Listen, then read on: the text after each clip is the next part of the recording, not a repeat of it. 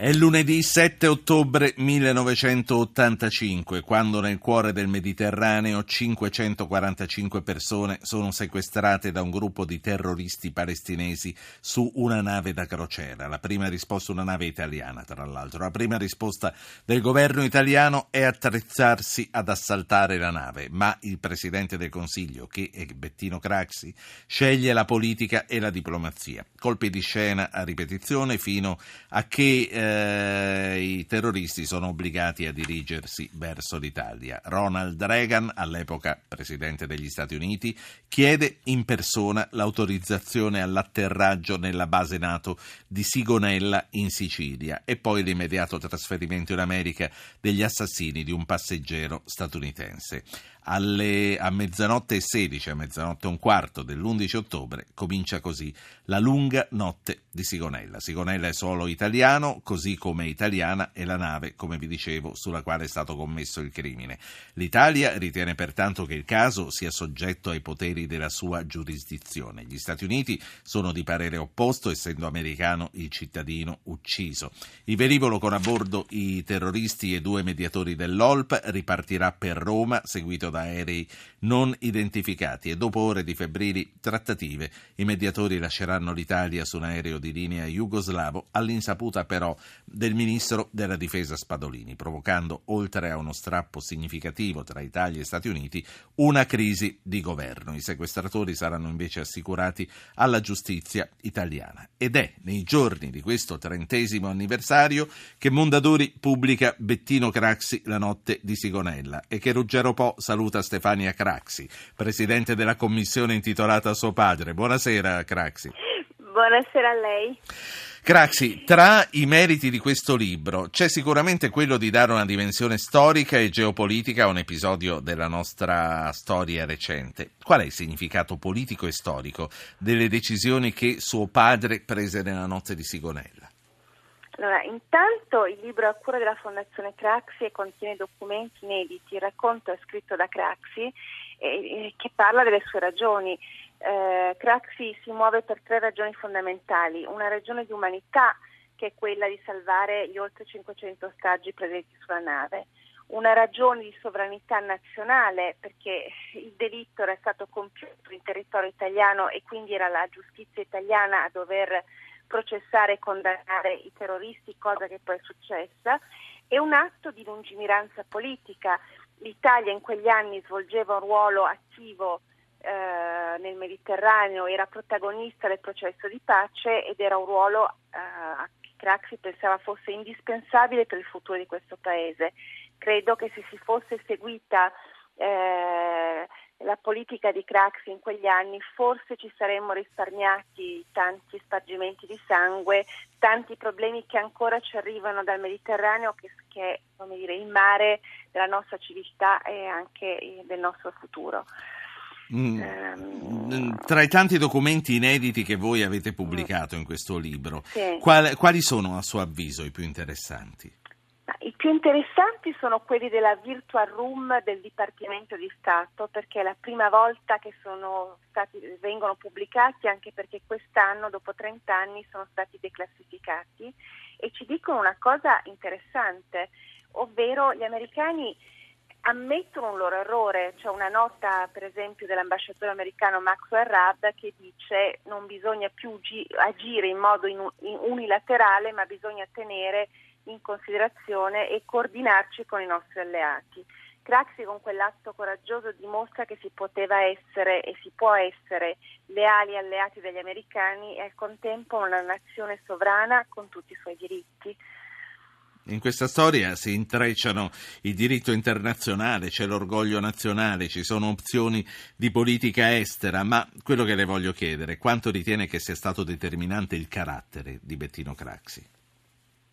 Craxi eh, era un uomo che aveva molto coraggio e la storia dirà ha sempre e solo agito nell'interesse del suo paese.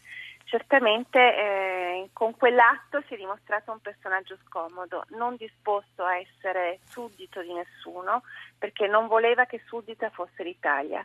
Quindi certamente ha influito il suo carattere, che era un carattere non facile. Vorrei raccontare brevemente un piccolo episodio va a dormire il venerdì sera dopo aver preso la decisione eh, appunto di trattenere i terroristi, processarli in Italia, dire di no agli americani. Va a dormire e dice di non disturbarlo al centralinista dell'albergo per nessun motivo al mondo. Alle due di notte squilla il telefono. Era, Era un motivo dell'altro mondo allora a questo punto. Ma era Michael Ledin che dice al centralinista mi passi il presidente Craxi e lui dice non posso, ho avuto ordine di non disturbarlo e questo gli dice guardi che dall'altra parte del telefono al presidente degli Stati Uniti d'America. Allora il centralista, un po' preoccupato, sveglia Craxi e, e, gli dice scusi, disattende un suo ordine, ma abbiamo il Presidente degli Stati Uniti al telefono dall'altra parte del, della cornetta. E Craxi gli dice che vuole? Tu, tu, tutto questo accade all'hotel Rafael? A Rafael giustamente che gli, italiani, gli americani non ci dovessero entrare in una questione che era prettamente della giurisdizione sì. italiana. Stefania Craxi, prima di riprendere a parlare di Sigonella, visto che tutti i telegiornali stanno aprendo con Renzi che dice all'Europa se me la bocciate io ve la ripresento uguale, a lei quanto piace o quanto non piace questo Renzi il cui carattere è stato spesso avvicinato oltre che a quello di Berlusconi anche a quello di Bettino Craxi? Ma veramente Craxi era un democratico, quindi non l'ho mai sentito usare toni sprezzanti nei confronti di nessuno, ha sempre usato la ragione, la politica e soprattutto teneva non solo alla sovranità popolare eh, nazionale ma anche alla sovranità popolare, non avrebbe mai fatto una riforma come quella di Renzi. Dopodiché eh, di Renzi di annunci ne ha fatto tanti, adesso si dice, dice di sfidare l'Europa, vedremo quanto tenerà duro. Sì. la, la, la, cosa che ha detto di, di, Bettino Craxi la può dire anche di Silvio Berlusconi a proposito del, dell'approccio democratico e degli interessi comuni. Ma io penso che se Craxi viene paragonato via via a tutti i leader che si affacciano sulla scena politica, questo vuole dire solo una cosa, che Craxi non è morto. E dopodiché io penso che Craxi sia stata una personalità unica nella storia di questo paese, non paragonabile a nessuno. Allora, riprendiamo con La notte di Sigonella, c'è un libro importante che esce eh, prodotto dalla sua fondazione, dalla fondazione che lei presiede e mh, ricominciamo con un ascoltatore però che chiama da Foggia. Sì. Luigi, buonasera. Buonasera, buonasera a lei e un caro saluto alla figlia del, del caro Craxi, diciamo così. Eh, sono un po' emozionato, mi scusi. Io volevo dire solo questo, che quella notte, quel, quel giorno, è stato uno dei pochi giorni in cui uno statista italiano ha tenuto la schiena dritta e ha rivendicato la, la sovranità della nazione italiana di fronte alla tracotanza americana. E io voglio ricordare questo e sarò sempre sì. grato. Sì, tra l'altro Stefania Craxi non ci ha detto se sa che cosa eh, Bettino Craxi rispose quella notte alle due da Rafael a Ronald Reagan. Glielo chiediamo subito dopo aver ascoltato te- Terenzio. Buonasera Luigi, grazie per aver chiamato. Prego. Sentiamo Terenzio che chiama da Pescara. Buonasera Terenzio. Buonasera a tutti, buonasera a tutti gli ascoltatori e alla signora Stefania Craxi.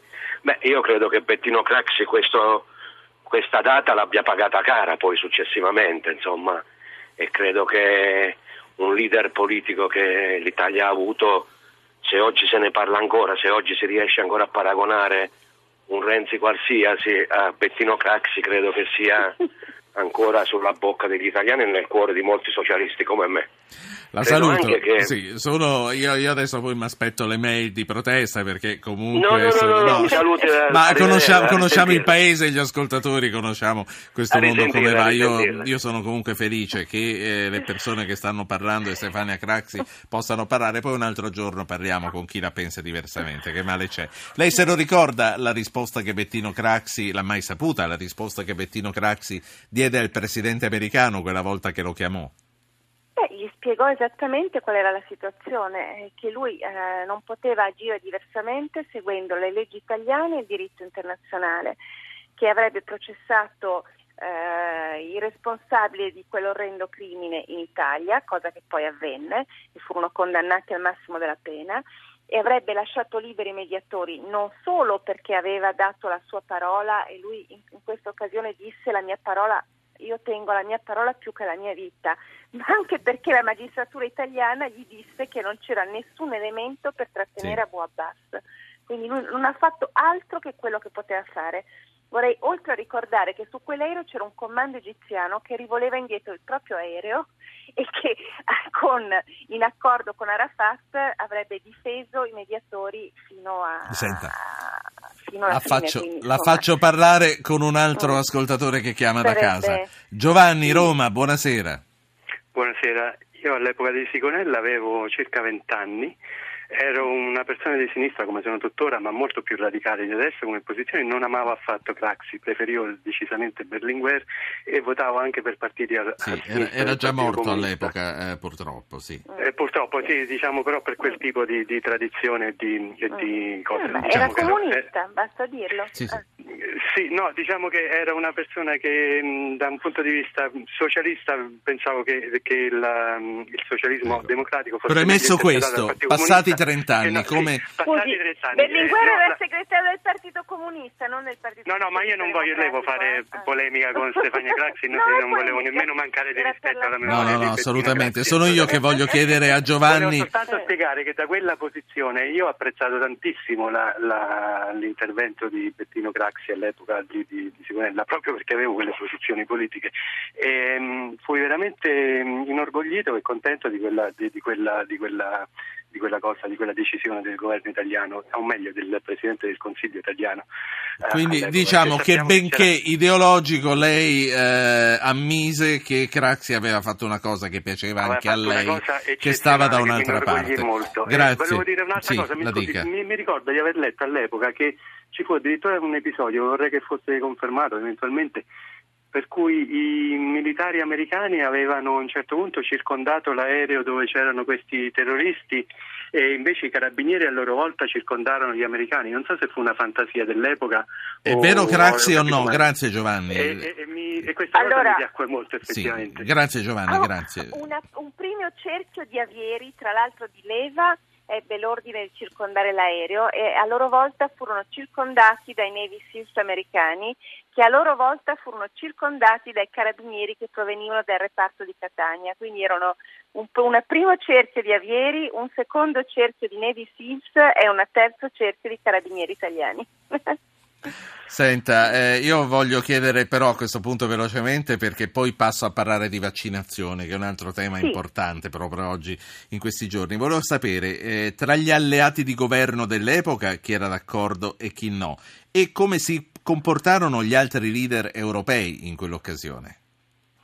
Beh, eh, sicuramente fu d'accordo il ministro degli esteri Andreotti, Eh, il presidente Cos- Cossiga era presidente credo da, poco- da pochi mesi, non, non- non oppose anche se non, se non concordò fino alla fine, ma non si oppose. Chi non era d'accordo erano gli alleati repubblicani, quindi il ministro della difesa Spadolini.